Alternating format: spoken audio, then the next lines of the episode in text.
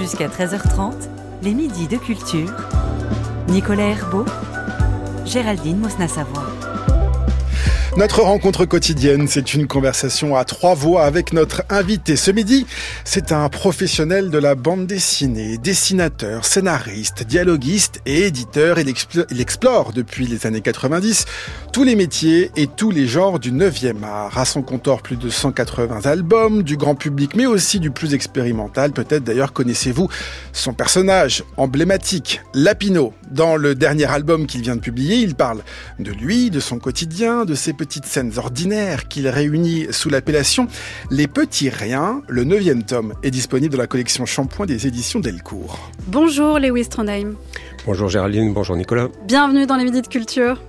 Merci. Alors ce neuvième tome s'appelle donc Les chemins de désir on me demandé ce qu'étaient ces chemins du désir. Alors on a la réponse dans votre dans votre album. On en, on en voit tous euh, souvent euh, dans lorsqu'on se balade, euh, par exemple. Qu'est-ce qu'ils représentent pour vous ces, ces chemins de désir et qu'est-ce qui vous ont inspiré pour ce neuvième tome des Petits Riens? Ce qui est marrant, c'est en arrivant ici à la maison de la radio, tout en bas là, j'en ai vu j'en ai vu un qui se dédouble. Au J'y ai pensé aussi à Exactement. Donc c'est un chemin de désir. On appelle ça aussi une ligne de désir, mais je trouve ça plus joli, un chemin de, de désir pour le titre. C'est le, le, chemin qu'empruntent les, les gens, mais qui n'est pas le chemin prévu par l'architecte, et donc euh, ben, l'herbe est écrasée, voire euh, anéantie, plus que de la terre, alors que l'architecte nous prévoyait un petit passage plus compliqué et plus long un raccourci en quelque sorte. C'est un raccourci, mais l'être humain n'aime pas les raccourcis généralement. Euh, fait, en tout cas, s'il les fait lui-même, ça va. D'ailleurs, il y a un architecte qui, qui, dans un pour un parc, qui s'est dit je vais pas tracer mes chemins, je vais laisser le parc tel quel et je vais laisser un an ou deux le, le, le, au soin de des, des, de l'usage, de l'usage des, des, gens, comment ils vont ils vont écraser l'herbe et selon, bah, je, je tracerai les, les chemins dans ce parc et je trouve que c'est plutôt une belle idée. Est-ce que c'est aussi une façon de de penser la vie, euh, Lévi-Strondheim, c'est-à-dire on, a la liberté d'aller euh, où on veut malgré effectivement parfois ces, rails en quelque sorte qui sont artificiels bah, La société aimerait bien nous guider toujours dans, dans une certaine direction pour se sauvegarder elle-même, alors que l'être humain n'est pas fait forcément toujours pour cette société, ou en tout cas pour ce que la société aspire. Euh, je crois qu'il faut vraiment faire une dissociation entre ce qu'on veut et ce que la société veut. Euh, à quel moment, puisque euh, on parle de, ce, de cette série hein, de carnets qui s'appelle donc les, les petits riens de Lévi Strandheim, à quel moment est-ce qu'un instant que vous vivez se transforme en petit rien? Euh, ça, déjà, ça se faisait dans ma tête avant les petits riens. On commençait vers 2006. Mm. Et mais je le faisais pour moi. C'est que mon but c'était juste de dire tiens, je, je, voudrais apprendre à faire des couleurs, des, de l'aquarelle, ce que je savais pas faire à cette époque-là. Et je me dis comment euh, faire ça? Bah, Peut-être faire des illustrations. Puis après, je me disais des illustrations. Moi, je suis plutôt narrateur, donc je vais écrire des choses. Et le plus simple, c'est de, de, de, dessiner des choses qui, qui m'arrivent, que je pense, que j'entends. Donc j'ai dessiné des petites pages comme ça où je faisais mes aquarelles. J'en ai fait une trentaine. Et puis au bout d'un moment, je me dis bah, peut-être que ça pourrait faire un livre. Et à partir de là, je me disais bon, effectivement, je vais être un peu plus attentif à ce qui se passe autour de moi à essayer de repérer des, des, instants qui généralement sont fugaces, qu'on oublie euh, et qui pourtant font un peu le sel de la vie. Et, et là-dessus, je me disais, ce qui serait marrant, c'est peut-être de voir au niveau de la littérature, est-ce qu'il y a des gens qui ont déjà remarqué ce genre de choses? Et, et mettre ça en, en, citation au début de mes livres Et effectivement, il y a beaucoup de, de, choses comme ça. Je pense que vous allez les remarquer, de, de Rousseau à... À qui? À Gainsbourg. Euh. et à Jean Genot. Le bonheur, je crois, après pas mal d'expérience, s'atteint et se procure par des, choses qui sont gratuites et de petites choses minuscules auxquelles d'ordinaire on ne fait pas attention et qui, si on y fait attention, composent le bonheur précisément. Par exemple, goûter le plaisir de voir passer une averse, le, un vent, le, bruit d'un vent particulier dans les arbres, une fleur qu'on aura respirée, un oiseau qui aura tapé à la fenêtre et vous aura chanté, une visite de quelqu'un qui vous aura intéressé par sa conversation.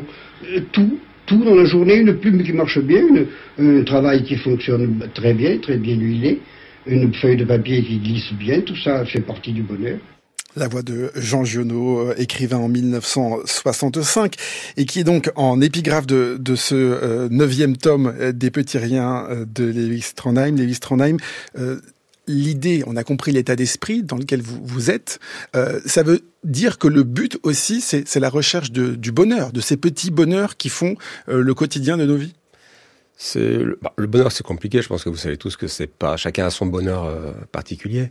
Euh, c'est plus euh, l'instant présent, savoir profiter de, de, ce qui nous arrive, euh, essayer de chasser le, les mauvaises nouvelles, comme on en a entendu plein là tout à l'heure. Déjà, c'est suffisant, et, se concentrer effectivement sur des petites choses qui, qui donnent du sel, qui, qui donnent du, du peps et qui font des bons souvenirs. Il y, a, y, a, de temps en temps dans les informations, il y a des bonnes nouvelles ou des, des journaux de bonnes nouvelles, nouvelles mais c'est pas c'est pas c'est pas constant.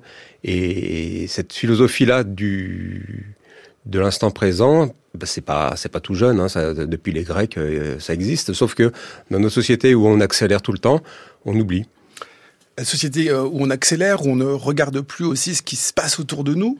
Euh, il y a parfois aussi des, euh, des petites piques sur effectivement la modernité, les téléphones portables sur lesquels on a le regard fixé. Mais l'idée, c'est d'attendre qu'il se passe quelque chose d'incongru, d'exotique presque, ou de ou d'étonnant dans notre vie, il y a une partie des, des dessins que vous faites dans ce tome qui, sont de ce type-là, mais il y a aussi effectivement ce que disait Jean Giono, c'est-à-dire euh, le plaisir d'une averse, du vent, des petites choses qu'on ne remarque plus.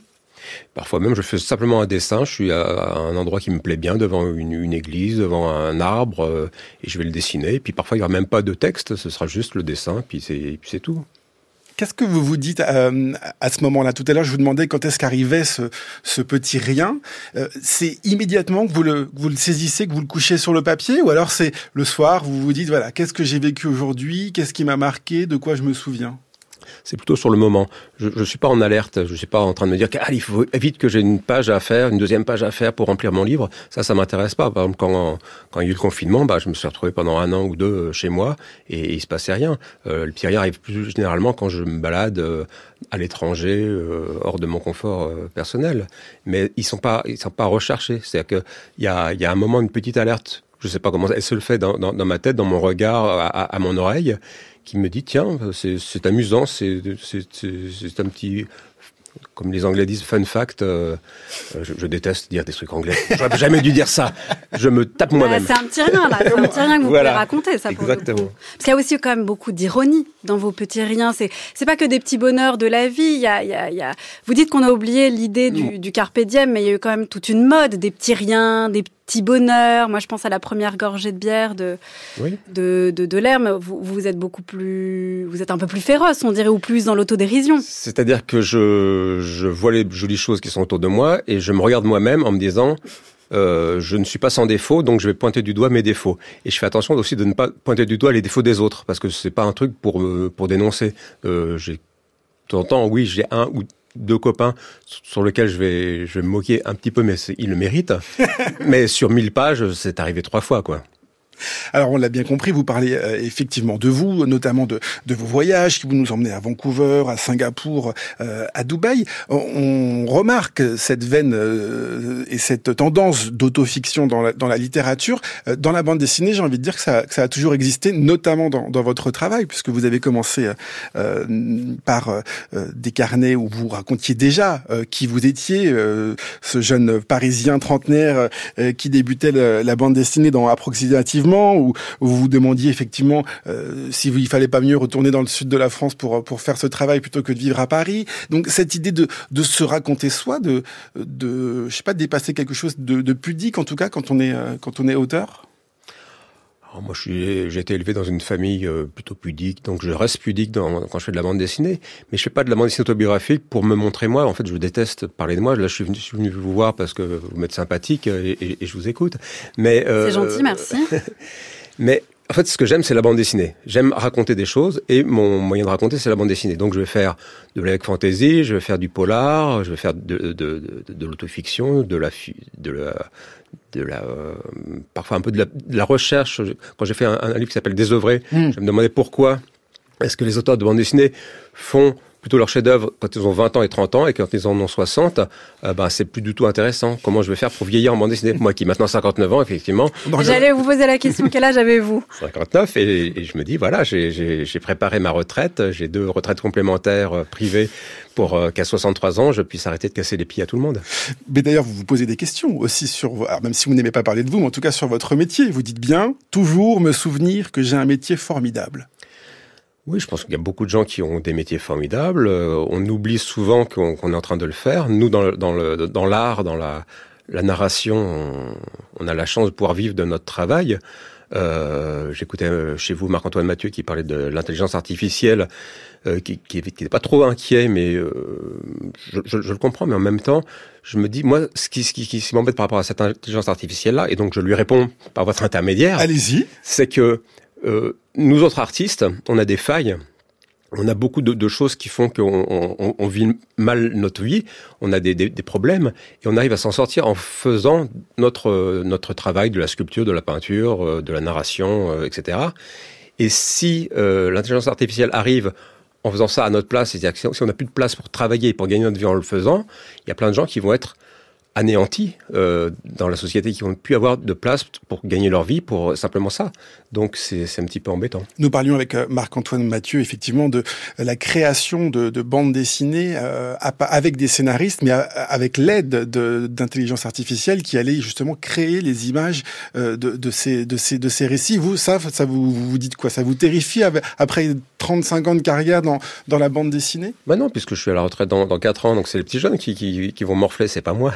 Donc ça, c'est la réponse rigolote et, et égoïste. Euh, ce que je me dis, c'est que ben arrivera ce qui arrivera. Hein. C'est pas l'outil est déjà là, donc on n'a pas le choix. Il faudra s'adapter et vivre avec.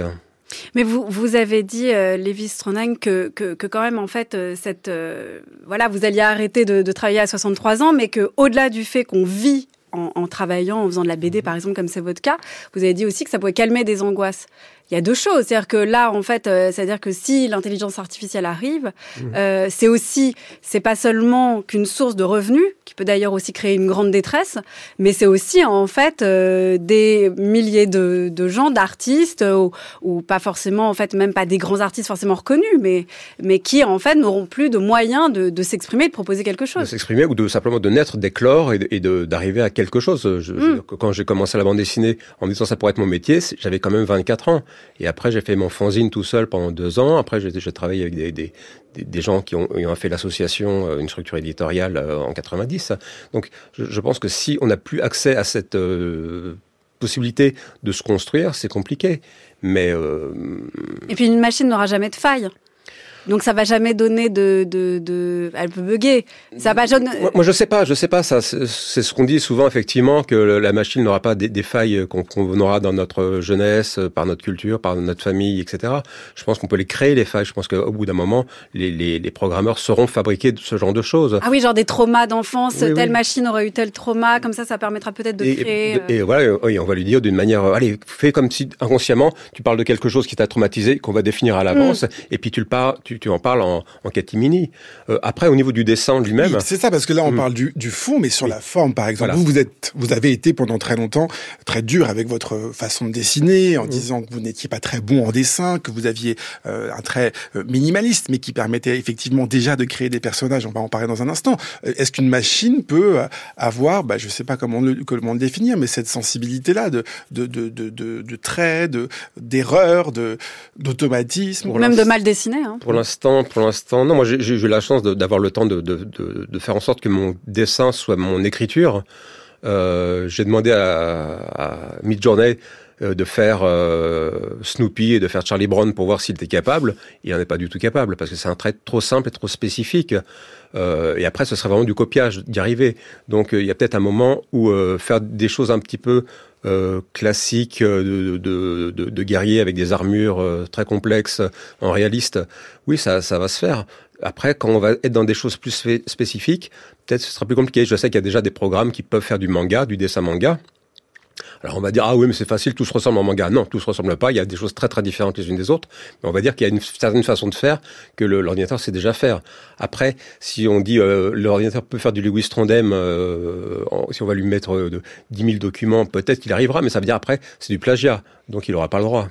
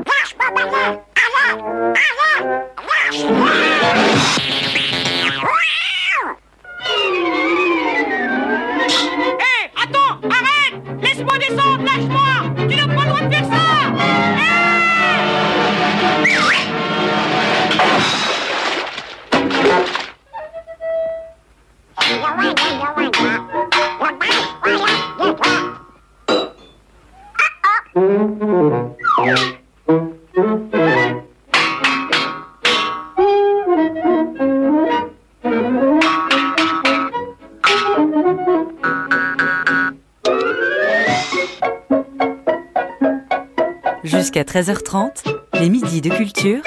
Nicolas Herbeau, Géraldine Mosna-Savoie. Mickey Mouse, nettoyeur de pendules, qui date de 1937. C'était pas Donald? Il y avait Moi, les deux. Ah, ok. On a entendu la voix de Donald, ouais. On a entendu. on Moi, a je, entendu fais, je ne fais que lire ce qu'on m'a donné comme. Donc, euh, Mais c'est un extrait du dessin animé, effectivement, Mickey Mouse, où on retrouve euh, euh, et Donald euh, et Mickey. Euh, justement, euh, ce sont des dessins animés, des, des comics d'abord, que vous avez beaucoup lus, ceux qui datent de 1930-1940. C'est ceux-là qui ont euh, façonné aussi votre, votre œil euh, de dessinateur et ensuite de, de conteur d'histoire Moi, mon, mon père était libraire, on, on vivait au-dessus de la librairie j'avais droit à, à piocher des, des livres dans, dans la librairie tant que je les ouvrais pas à plus de 90 degrés. Donc, euh, pour pas marquer le, pour pas marquer le, le pli. le pli. Donc je lisais Tintin et je lisais tout ça. Il y a un jour, ils m'ont ils m'ont offert un recueil de chez Hachette de Karl Barks, qui était le dessinateur de Donald, qui a inventé Picsou et, et plein d'autres personnages de, de la même famille.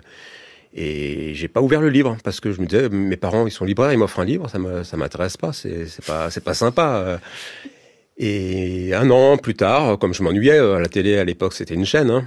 donc euh, j'ai, fini par le lire et j'ai trouvé ça formidable. C'était vraiment un univers très chouette. Et beaucoup plus tard, j'ai appris des choses très intéressantes par rapport à Disney.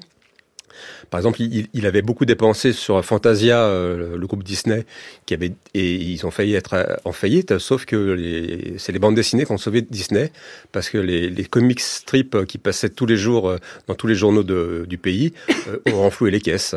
Donc, si l'empire Disney est ce qu'il est actuellement, on peut dire c'est un peu grâce à, à Karl Barks et Floyd Gottfredson qui faisaient les, les petits comics, les petits strips de, de Mickey et Donald. Ces deux dessinateurs donc du, du début du XXe siècle. Euh, on vous a diffusé cet extrait effectivement parce que il y a cette influence, mais aussi parce que euh, chez vous, euh, Lewis Trondheim, il n'y a pas véritablement de, de personnages humains. Il y a beaucoup d'animaux. Par exemple, dans euh, dans euh, les petits riens, vous vous représentez euh, comme un oiseau, Mhm. ce qui évite effectivement d'abord de, de faire un autoportrait.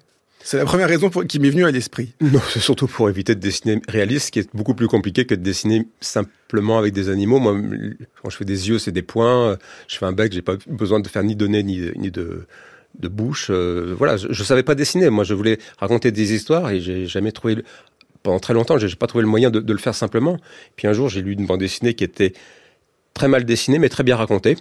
Et là, j'ai eu un déclic. Je me dis, ah, effectivement, je pourrais faire de la bande dessinée parce que si j'accroche le lecteur à la première bulle, euh, avec une relation de personnage qui, est intéressante, ben, le lecteur euh, va aller jusqu'au bout. Pour peu, au moins que ce soit écrit proprement. Euh, et c'est ce que je dis souvent aux élèves quand, je, je fais des cours ou des masterclass. Déjà, écrivez proprement et intéressez le lecteur à la première case. Si- je pense que ça peut être aussi un, handi- un handicap de savoir trop bien dessiner. Parce qu'on est là, on est dans ses fioritures, on fait son truc, et puis on dit euh, c'est suffisant, il n'y a pas besoin d'autre chose. Or, euh, dans- en tout cas, dans le milieu de la bande dessinée, il faut faire une histoire avant tout. Et d'ailleurs, c'est euh, tout l'idée et l'état d'esprit de votre première bande dessinée qui s'appelait Psychanalyse en 1990, qui a été qui est paru en 1990 chez, chez les Arts Graphiques. Et il y avait un personnage qui était à peine ébauché. Il y avait quoi? Deux trois traits pour euh, pour le corps, euh, effectivement, deux points pour pour les yeux et, et un trait pour la bouche. C'est même pire que ça, c'est que je fais le personnage, cette case-là, j'ai faite avec le personnage la bouche ouverte, et après le personnage la même bouche fermée. Et je copiais les cases à, à la photocopieuse, et je rajoutais des bulles en les collant. Donc il y avait deux cases. C'était les deux cases identiques durant toute la, toutes les planches. Voilà, j'ai même fait un, un truc qui s'appelle pire, c'est le dormeur. C'est une seule case. C'est un personnage qui est dans son lit et il pense, ou alors il parle à quelqu'un qui est en off. Et euh, j'ai découvert qu'à genre un ou deux ans avant de le faire, c'est David Lynch qui le faisait avec le, le chien le plus euh, euh, the, the hungriest dog in the world. Et donc il y avait trois cases identiques euh, avec un chien qui tire sur sa laisse dans, dans son jardin. C'est Lynch qui dessinait. Il a quatrième case, c'est la même case mais de nuit. Et là, il y avait une bulle qui, de la maison qui, disait quelque chose. Pourtant, les personnages, c'est peut-être ce qui, attire le plus, ce qui accroche le plus les lecteurs euh, à une bande dessinée. C'est-à-dire, quand on pense à une bande dessinée de manière grand public très large, on pense, bah, vous avez parlé de, Mickey, on peut penser à Tintin, on peut penser à ces personnages qui font qu'on s'attache à eux. Là, euh, comment on se dit, non, moi, je vais faire quelque chose de beaucoup plus simple aussi, et c'est pas grave, je vais quand même raconter une histoire qui va attirer du monde. Bah, comme on dit, on dit qu'on n'a pas le choix. On, essaye. Moi, quand je faisais les psychanalyses et, et, le dormeur, je faisais vraiment, je dessinais genre un centimètre carré euh, sur et puis je mettais de la trame. Euh, après, je me dis, il faut que je m'améliore. Donc, j'ai fait un, livre qui s'appelle Lapino et les cartes de Patagonie, où sur 500 pages, parce que je me suis dit, je vais faire 500 pages pour apprendre à dessiner. J'ai fait un gaufrier de 12 cases par page pour pas avoir à réfléchir au, cadrage à chaque fois. Donc, j'avais des cases carrées. Et je me suis dit, allez, avançons dans la narration, soyons intéressants. Arrêté au bout de 423 pages parce que ça me, je me disais, bon, c'est bon, je peux passer à, l'étape suivante, c'est à faire des albums un peu plus cartonnés. Sauf qu'à l'époque, ben, faire des albums dessinés animalières, minimalistes pour adultes, eh ben, c'était pas très compréhensible. Les, éditeurs se disaient, ben non, euh, je comprends pas, c'est, ça s'adresse à qui en fait? Et il a fallu que j'ai un prix à Angoulême en 93 ou 14 sur un album qui s'appelle Slalom, où j'ai des personnages de Lapino et ses amis qui sont aux, vacances de ski qui a eu un prix donc pour le meilleur jeune album, euh, meilleur, jeune auteur, pardon. Et, là, les éditeurs se sont dit ah bah oui, en fait, ça, ça, ça, peut intéresser, donc on va, on va le prendre. Mais qu'est-ce qui fait que ça a marché? Peut-être c'était marrant, peut-être c'était intéressant, peut-être qu'il y avait un petit peu de profondeur et que l'alchimie a fait que, que les lecteurs... Euh, Ou c'était tout nouveau peut-être? Non, parce que le minimalisme existait déjà, l'animalier existait déjà. Euh, moi, je, je, l'apporte en, en, France parce que c'est vrai que c'est plutôt anglo-saxon comme, hmm. comme système. Donc, il, fallait, il a fallu un petit peu de temps pour, euh, pour gérer ça. pareil pour l'humour. Moi, j'ai un humour qui est plutôt décalé, non-sens, parce que parce que le, non-sens en, France, ben non, on avait, euh, on n'avait pas les, les, Monty Python en France. Hein. On avait Benny Hill malheureusement et, et Colaro. Donc on a, on a un humour un peu gras, et, quand on découvrait plus tard. C'est un peu absurde quand même Benny Hill. Hein, euh. C'est répétitif. c'est un peu, c'est un peu lourd. Hein. donc voilà, moi, je, j'étais un peu décalé et j'avais l'impression de pas être sur la bonne planète, on va dire. Euh, puis finalement, bah, les gens, avec le mondialisme au niveau de la culture, bah, ça se, se rattrape en disant mais c'était génial euh, les Monty Python etc. Et donc euh, je, reviens un petit peu dans l'air du temps. Vous en avez dit un mot tout à l'heure. Vous avez créé avec d'autres dessinateurs une maison d'édition en 1990 qui s'appelle l'association. justement vous aviez besoin d'un espace de liberté à ce moment-là pour se, pour pouvoir expérimenter et faire euh, à votre façon euh, de la bande dessinée? Bah, nous, on a, toujours adoré la bande dessinée, donc on voulait faire des bandes dessinées différentes. On les a faites en noir et blanc parce que ça coûtait moins cher. On aurait pu les faire en couleur, on les aurait faites en couleur. il y a David B qui a commencé à, raconter ses rêves, euh, Jean-Christophe Menu euh, des, choses euh, autobiographiques. on, faisait ce qu'on pouvait parce que c'était, on avait un budget assez limité. Mais puis à l'époque, on démarchait nous-mêmes les librairies, on allait poser les livres en disant non non c'est pas c'est la vente ferme, c'est pas juste en dépôt. Euh, et euh, ça, ça, ça a mis très très longtemps avant de, fonctionner un minimum. Je pense qu'on a mis à peu près 4-5 ans avant que les libraires nous, fassent vraiment confiance et on n'était pas payé pour faire tout ça. Et puis après, euh, effectivement, quand en, 2001, il y a Persepolis qui arrive, ça, ça, écrase tout et puis ça, ça, ça, nous a sauvés. Mais est-ce que vous vous dites que vous avez participé justement euh, à faire évoluer la bande dessinée, à, à, changer aussi le regard sur, sur cet objet euh, Il y a encore quelques années, on, on, parlait beaucoup moins de bande dessinée, il y avait beaucoup moins d'albums qui étaient vendus. Aujourd'hui, c'est complètement hallucinant le nombre d'albums de, de, qui, sortent, qui sortent chaque année, avec des styles très différents aussi. Vous avez parlé de, de Persepolis, des choses qui, qui sont très variées. Vous pensez avoir été précurseur sur ce, sur ces, sur ce, ce, ce terrain-là? Non, non, je pense pas avoir été précurseur. Il y a des gens comme Krub ou, ou Leisner qui, dans les années 60-70, faisaient des, choses un peu équivalentes. Euh, mais, mais alors, contrairement à ce qu'on pense, la, bande dessinée, c'est pas quelque chose qui est populaire. On va dire oui, effectivement, Tintin va être populaire, mais c'est une erreur de se dire la bande dessinée c'est quelque chose de populaire. Je pense que c'est quelque chose de, c'est un travail de niche. Euh, la plupart des bandes dessinées actuellement se vendent autour de maintenant 3500 exemplaires. Euh, effectivement, il va y avoir toujours des, des, Astérix à 2 millions, mais euh, on, travaille sur pour très peu de, librairies, pour très peu de lecteurs. Euh, on est content d'en parler un petit peu, d'en faire la promotion quand, on va dans les médias. Euh, malheureusement, généralement, moi y compris, on n'est pas très bon pour parler de nous-mêmes et parler de, bande dessinée. Heureusement, il y a des gens comme Johannes Svar qui, eux, vont un petit peu valoriser le, le médium. Mais euh, c'est moi, moi, mon but c'est pas d'être le, pape euh, euh, pour prêcher la bonne parole en disant la bande dessinée c'est bien.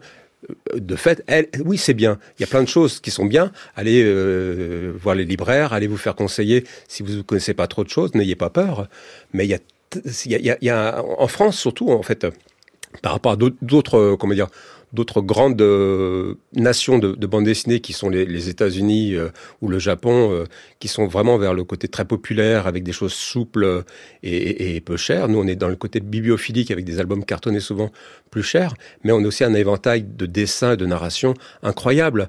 Donc, n'hésitez pas effectivement à aller voir votre libraire bande dessinée et, et vous faire conseiller. Mais, mais malgré tout, jamais euh, on, on, aura. Enfin, si, un auteur a un complexe de il a besoin d'amour, etc., qu'il ne fasse pas de bande dessinée, qu'il aille faire du cinéma ou de la télévision. Alors vous nous disiez, Lewis Strandheim, que la bande dessinée n'était pas populaire. En tout cas, elle, elle interroge, elle questionne aussi le, le travail des, des auteurs que, que, vous êtes. Et vous racontez d'ailleurs dans ce tome 9 des, des, Petits Riens votre rencontre avec le président de la République euh, lors d'un déjeuner à Avignon. Euh, à Angoulême. À Angoulême, pardon. Euh, qu'est-ce que est-ce qu'est-ce qu'on se dit quand euh, voilà le président de la République euh, vous convoque entre guillemets pour un déjeuner pour pour vous questionner sur sur c'est quoi être auteur de bande dessinée aujourd'hui? C'était pas tout à fait ça. J'étais pas seul auteur. Oui, vous étiez à, nombreux, mais il, il y avait en tout cas un, un, une interrogation sur euh, cet art-là. Sur, surtout sur le, le statut de l'auteur de bande dessinée qui n'existe pas, et c'est pas que auteur de bande dessinée, beaucoup d'auteurs n'ont pas de statut en France. On cherche à, à, à, bouger un petit peu les lignes avec l'Europe euh, là-dessus euh, pour effectivement être un petit peu sauvegardé dans, dans notre travail. Mais euh, moi, ce que j'ai vu avec le, le président, c'est qu'il connaissait très bien le dossier et que rien n'a été fait derrière. Donc, euh, ben, euh, j'ai perdu, j'ai perdu deux heures de mon temps, mais bon, j'ai bien mangé. Qu'est-ce qu'il faut faire pour, en fait Qu'est-ce qui, quelle reconnaissance il faut avoir aujourd'hui, selon vous, pour être un auteur de bande dessinée et pour pouvoir en vivre? Vous disiez aussi qu'il y en a beaucoup qui n'en vivaient pas. Je crois qu'on est à peu près 3000 auteurs de bande dessinée, scénaristes, dessinateurs, coloristes en France et en Belgique. Il y en a environ 350 qui vont en vivre et, en vivre que de ça. Tous les autres font autre chose à côté, ou un mari ou une femme qui font autre chose pour, pour, pour vivre. Donc 350 personnes, c'est pas beaucoup. C'est pour ça que je parle de, niche. Euh, je suis pas sûr d'avoir bien répondu à la question. Mais qu'est-ce qu'il faut faire? Ben, il faut, avoir la foi, simplement. Il faut avoir quelque chose à raconter. Euh, mais il faut pas y aller en se disant euh, je vais être aimé, je vais gagner ma vie avec. Il faut avant tout se dire euh, essayons parce que j'ai foi, j'ai lu de la bande dessinée quand j'étais gamin, je m'exprime par ce moyen-là, c'est plus simple pour moi que, que de, de, prendre mon iPhone et de faire de, des films ou de, de, faire des, du YouTube. Euh, puis il y a une certaine noblesse malgré tout à la, à la bande dessinée. C'est un artisanat qui n'est pas, comment dire, euh, qui, est qui, est, qui, est, très compliqué. Il faut savoir écrire, il faut savoir dessiner, il faut savoir faire en sorte que d'une case à l'autre l'ellipse fonctionne bien. Il faut savoir cadrer, il faut savoir faire de l'éclairage, il faut savoir il y, a, y, a, tous les corps de métier qui sont en un seul. Et c'est pour ça qu'au niveau de l'intelligence artificielle dont on parlait tout à l'heure, je pense que faire une bande dessinée via ce moyen-là, sans personne derrière, c'est complexe et on est un peu protégé pour l'instant. Euh, mais il y, a, y, y, y, y, y quand même un peu de place. Mais bon, faut pas se leurrer. Quoi. Je, je, je pense que c'est plus facile de faire une école de bande dessinée et gagner sa vie que de faire de la bande dessinée. Un des rares principes de base auxquels je tiens, c'est de me mettre en état euh, de disponibilité quand je dessine, de façon à ce que l'inattendu arrive. Je commence à faire une image en m'interdisant de réfléchir et en m'interdisant de préméditer quoi que ce soit. Et pendant le, le, les 20 minutes ou les, les, 60 minutes que dure le dessin, quand on dessine, en fait, on n'a pas l'esprit qui est vide. Il y a des moments où on s'intéresse à ce qu'on fait, puis il y a des moments où, on, quand on fait des hachures ou qu'on fait des trucs, il y a l'esprit qui se met à vagabonder, on rêve, dans un état comme ça. Et euh, pendant ce rêve, à quoi on rêve? On rêve à la deuxième image.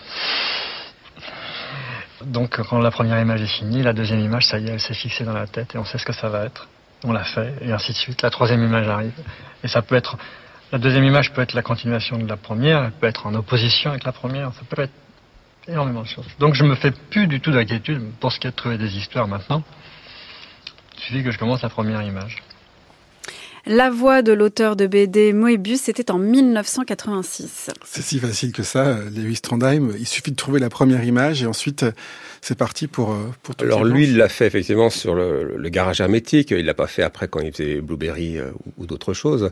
C'est un, un, travail très exigeant de le faire comme ça en improvisation. Je travaille souvent en improvisation. Euh, généralement, je vais écrire euh, deux, trois, quatre pages euh, et après je vais les ancrer. J'ai fait un travail comme ça euh, parce que j'adore effectivement le, le garage hermétique. Euh, d'improvisation de case à case sur les cartes de Patagonie, aussi sur Île Bourbon 1730, même si c'était avec un, scénariste qui était à côté qui, qui me prévoyait un petit peu l'histoire, sans crayonner. c'est un jeu très complexe parce que ça, ça met en œuvre beaucoup de, de, de, de qualités d'équilibriste et, de, et on, en, on en finit trempé parce que c'est épuisant.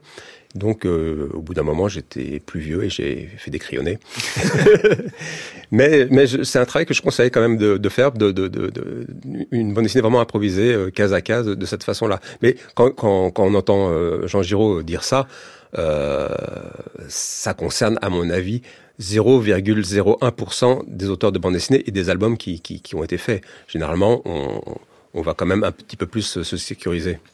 Tout à l'heure, vous parliez de cette bande dessinée que vous aviez, euh, une sorte d'essai dessiné que vous, avez intitulé Désœuvré en 2005, qui interrogeait justement sur comment est-ce qu'on vieillit quand on est auteur de, de, de bande dessinée. Et, et, vous disiez notamment en parlant de la, de la génération précédente que c'était un, un, un, travail euh, assez solitaire, répétitif. Euh, parfois, on avait aussi du mal à, à trouver une nouvelle inspiration. Est-ce qu'aujourd'hui, vous vous dites euh, que c'est toujours le cas? Est-ce que la bande dessinée, c'est toujours un travail très solitaire? L'impression qu'il y a beaucoup de collaborations qui, qui se mettent en place. On travaille dans des ateliers avec d'autres. Est-ce que voilà, est-ce qu'il y a aussi euh, une forme de réflexion collective sur, euh, sur ce, métier-là? Par rapport aux anciens, c'est-à-dire ceux des années 40, 50, 60, ils avaient leur personnage attitré, et ils devaient faire leur, leur album euh, une fois par an pour gagner leur vie et puis, euh, puis ils se posaient pas plus de questions que ça. Après, quand ils ont eu des ouvertures comme Franquin qui a pu faire les idées noires à côté, bah, c'était formidable. Mais c'est vrai que nous, on est dans une génération un petit peu dorée, on va dire. Où, quand je dis dorée, c'est-à-dire qu'il y, y, a eu un âge d'or de la bande dessinée dans les années, euh, on va dire, 40, 50, 60. Et il y a eu un nouvel âge d'or dans les années 2000, 2010, euh, on va dire jusqu'à 2020, où euh, on, on, a pu faire à peu près tout ce qu'on voulait, comme on voulait. il y avait toujours eu un éditeur pour nous publier, même si c'était à 500 exemplaires. Et, et, et la chance de, de, collaborer avec des copains. quand, quand je vois, par exemple, Emmanuel Guibert ou Johan Sfar, qui, qui euh, Emmanuel Guibert va faire un, scénario pour Johan Sfar sur les euh, sardines de l'espace, et puis Johan Sfar va faire un scénario pour Emmanuel Guibert pour La fille du professeur. C'est le genre de choses qu'on ne voit pas dans d'autres médiums. Au, au cinéma, c'est pas possible de faire ça. Euh, ce genre de collaboration où, où un auteur complet euh, qui est capable de tout faire va se dire ah bah finalement je vais faire un, un, travail avec quelqu'un, il va il va me m'enrichir de, de, de, ces facultés que je n'ai pas. Euh, c'est très rare et, moi c'est ce que j'adore aussi euh, dans ce métier. Euh, j'ai dû faire, vous avez dit, 180 bouquins, sans doute, oui. Euh, et, et j'en ai fait plus de la moitié en collaborant parce que c'est tellement agréable de, se reposer sur les, les qualités des autres. Alors justement, il y a un autre cycle que vous avez que vous allez reprendre, si je dis pas de bêtises, c'est le cycle Donjon euh, que vous portez depuis la fin des années 90 et vous allez faire une, un, une nouvelle un nouveau un nouveau tome, le tome 18 de Donjon Monster. C'est avec euh, justement Johan Sfar. Ça doit sortir bientôt. Alors, euh, en fait, on a Donjon, c'est depuis 98. On, on, on, fait plusieurs. Euh, on a fait une cinquantaine d'albums déjà de, depuis 25 ans. Euh, avec Johan, on écrit tout le temps tous les albums.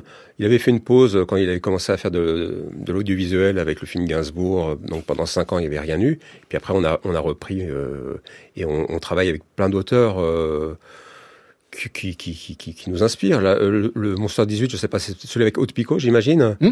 Donc c'est, une autrice qui est formidable, qui travaille toute seule, qui fait des albums euh, comme Moi Je, qui sont euh, incroyables, euh, et qui malgré tout accepte de, de travailler avec nous. Euh, et on ne sait pas pourquoi, parce que effectivement, on lui, on, on, on travaille pas avec elle. C'est que on, avec Joanne, on, déteste les vacances, donc on va en vacances ensemble pour ne pas avoir des vacances et pour travailler, faire les scénarios de donjon. Et puis après, le, on, on, donne les scénarios aux, aux, aux dessinateurs. C'est-à-dire que les dessinateurs ne travaillent pas avec nous en soi, euh, main dans la main, dans le même atelier. On leur fournit quelque chose. Après, on est derrière pour les aider, euh, pour le, leur expliquer des, choses. Mais euh, Donjon, c'est un truc que je comprends pas même. C'est-à-dire que on a commencé à faire une aventure parce que Johan avait envie de faire un, boulot avec moi. Donc il m'a proposé cette, histoire de, de canard qui vit dans un donjon et puis il, va chercher un un, guerrier. Euh, Herbert et Marvin. Pour euh, pour faire une, une, aventure. Puis en fait, le, le, guerrier va se faire tuer. il va remplacer le guerrier. Je me dis, ah, c'est un super pitch, on va, faire quelque chose. après, au bout de deux albums, euh, Johan était frustré de pas dessiner. Il s'est dit, ah, moi, je veux dessiner, je vais faire ce qui se passe dans, dans le futur. Et je lui dis, ok, dans ce cas-là, on fait ce qui se passe dans le passé. donc, on a demandé à Christophe Blain de faire ce qui se passe dans le passé. Puis après, on dit, ah, on, faire, on pourrait faire des albums qui se passent n'importe quand. Donc, on fait des Donjons Monsters dont vous parliez, qui se passent n'importe quand avec n'importe quel personnage. Et, et, de fil en aiguille, euh, c'est un truc que j'ai jamais voulu faire, Donjon, mais qui, que j'adore. Euh, là, je, par exemple, je suis en train de faire une, série qui s'appelle Aurore et l'orque que je mets sur Instagram. C'est pas animalier, c'est avec une petite fille et un orque euh, qui se retrouvent dans une classe euh, avec elle et elle comprend pas pourquoi il a accepté dans cette classe-là. Il y a que elle qui comprend que c'est un orque avec des grosses dents et une grosse massue. Et j'avais fait pour un copain dessinateur qui m'a dit ah non finalement j'arrive pas à le faire, j'arrive pas à le trouver, fais-le toi-même. Et je me retrouve à faire ce, truc-là. En fait, j'avais fait juste deux trois pages pour lui et maintenant j'en suis à mon troisième album vous continuez à travailler malgré vous, en quelque sorte. Peut-être que vous ne serez jamais à la retraite, d'ailleurs, Lévi Strondheim. Euh, je ne sais pas, je me prépare au, au pire euh, de façon à accepter le meilleur. Merci beaucoup, Lévis Trondheim, d'être venu dans les Midis de Culture. Je rappelle l'apparition donc du tome 9 des Petits Riens, un livre avec beaucoup de pas grand-chose. C'est comme ça que vous le, vous le présentez en quatrième de couverture. Ce tome s'appelle Les Chemins du Désir. Il est disponible dans la collection Shampoing aux éditions Delcourt. Merci à vous. Et pour finir, nous avons choisi deux chansons, l'une sur le désir, l'autre sur les petits riens. Laquelle souhaitez-vous écouter? Euh... Désir ou petit rien? Je, vais faire sur les, les petits riens, même si je crois connaître la chanson.